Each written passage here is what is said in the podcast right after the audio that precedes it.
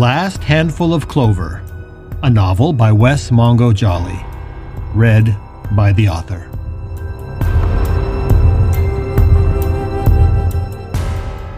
Book 2 Gifts Both Light and Dark.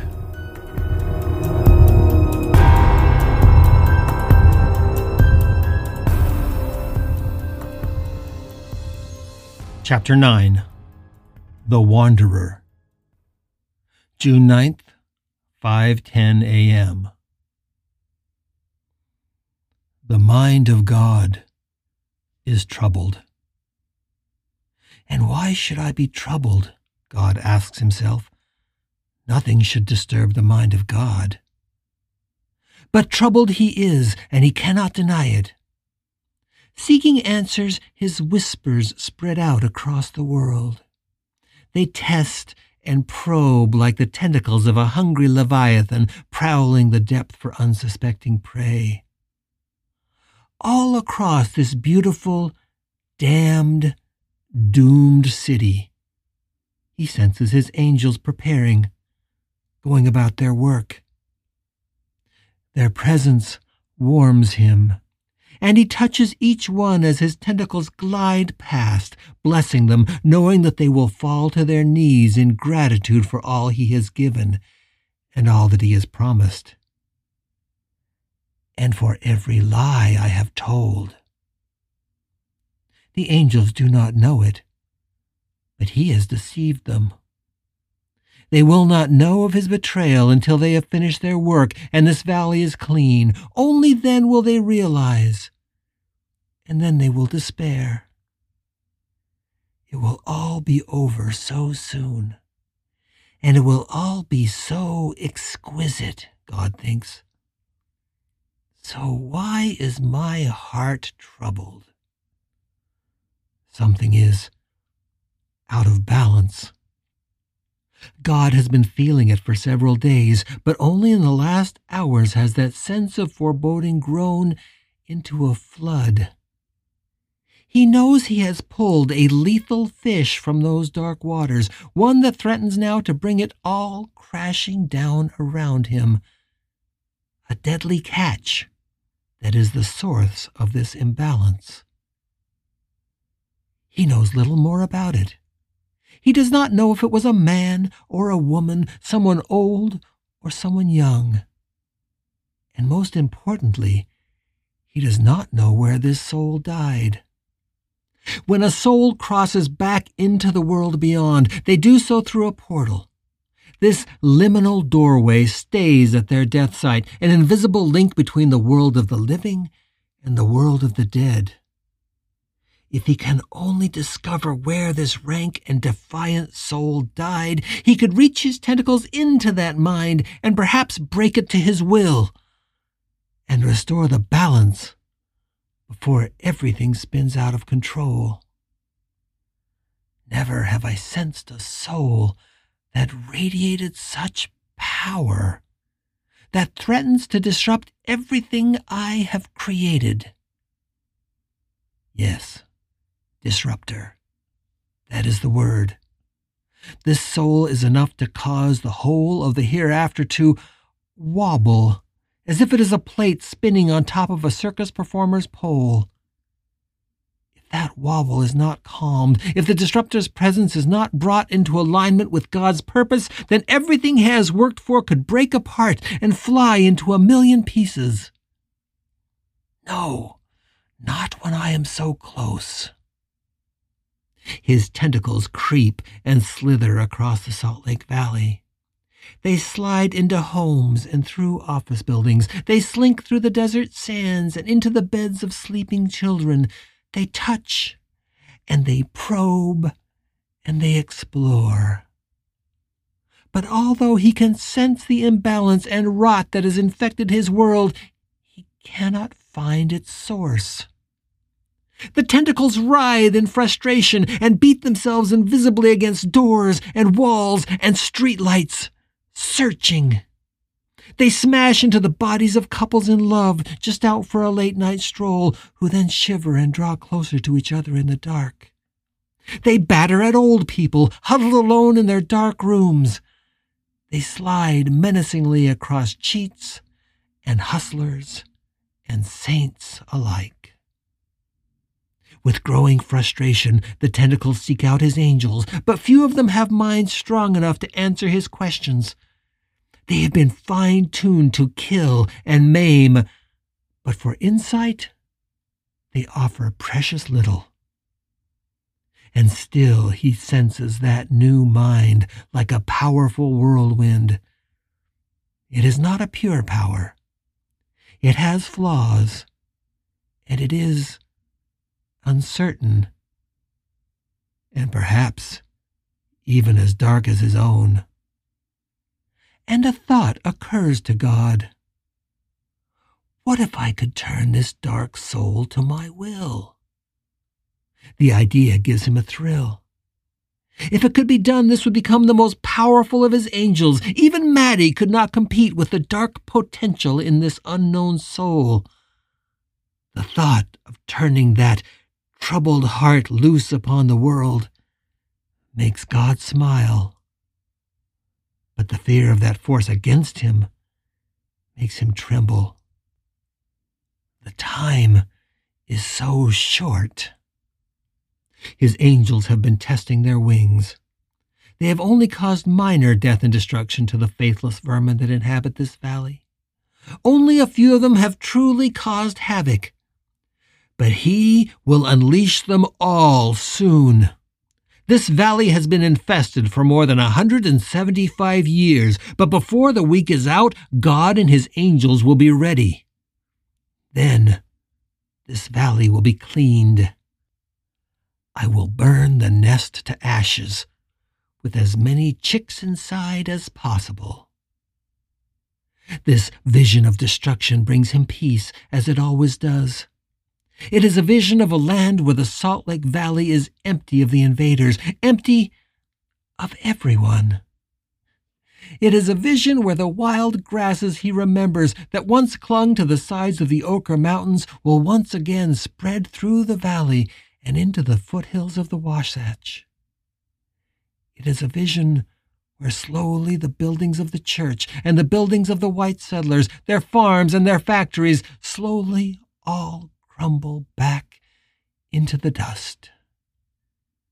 It will take hundreds of years once the vermin are gone, and I will not be around to see it. But my angels will. God smiles, knowing how easily he has lied to them, and how eager they have been to believe his lies. He promised them all that at the end of the cleansing he would transport them with him into the ocean of God. But he had lied. There is no paradise for them at the end of this journey. They will all remain to forever bear witness to the rebirth of the valley of the Great Salt Lake to forever guard it against reinfestation, to stand as silent witnesses to the glory of God. His angels will be angry at first. But their minds will be so far gone that there will be little they can do except turn their anger back upon the living forever inside the confines of this valley it will be their prison for eternity. And their rage will leave them forever on patrol, forever waiting for any new person to cross the border into their world. When any foolish person does, the angels will descend upon them. They will possess them. They will drive them mad. They will drive them to murder and to suicide and this valley will be clean once again. This time it will stay clean forever. Eventually, the world will learn that the Salt Lake Valley is synonymous with death and destruction, a void where no living human should ever venture.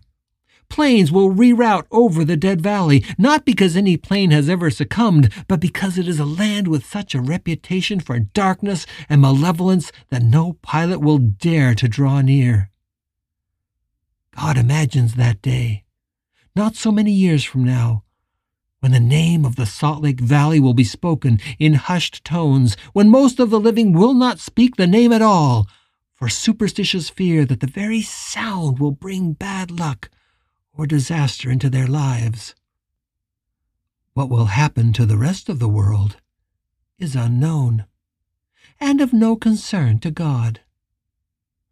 Perhaps humans will venture into space, and the astronauts who speed away to distant planets and stars will pause to look back upon this blue marble, and as it rotates slowly, and as the small oval in the western United States comes into view, the small oval that still portends death and destruction and the soul wrenching fear of the unknown, they will instinctively look away from their portholes and turn their faces back toward the stars. The ghosts, his ghosts, will remain. As the buildings crumble into dust, they will watch. When the rubble weathers under the snows, they will huddle in basements and under what remains of rotting porches. They will wait. And they will kill and soon the killing will stop because the valley will be clean, and white-tailed deer will graze among the overgrown streets, and the wild horses will drink from the broken fountains of Temple Square. The tentacles of God writhe in the sand and in the streets and in the bedrooms of the city. Lost in his thoughts, he has almost forgotten that which threatens everything. And yet, Somewhere that presence burns, and he feels his rage returning. If there is one thing that God understands, it is rage. And he knows that his own will last well beyond his time in this world. It will still be white hot and glowing when the last of the ships to the stars leave this world behind.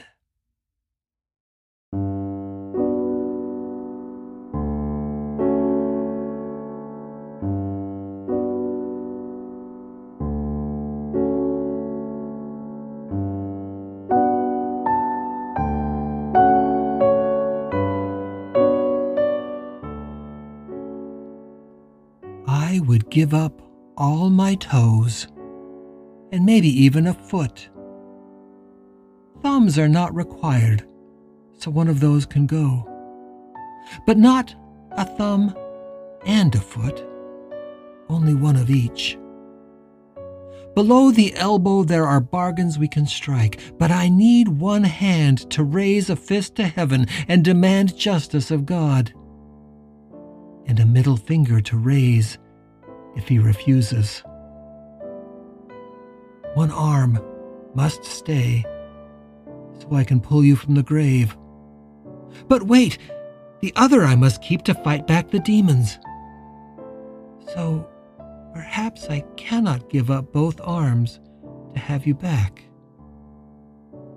I have two ears, but at night I will need just one to listen to your soft murmurs against my cheek. But wait! My other ear must always be tuned for danger if I hope to never lose you again. So perhaps I cannot give up both ears to have you back. It seems that I have very little to offer. I'd give up my breath to make this bargain. But you took that away years ago. Excerpt from To Have You Back by Keith Wu, as it appears in The Heavy Work of Vanishing, the collected poetry of Keith Wu, edited by Pilani Kalani, page 220.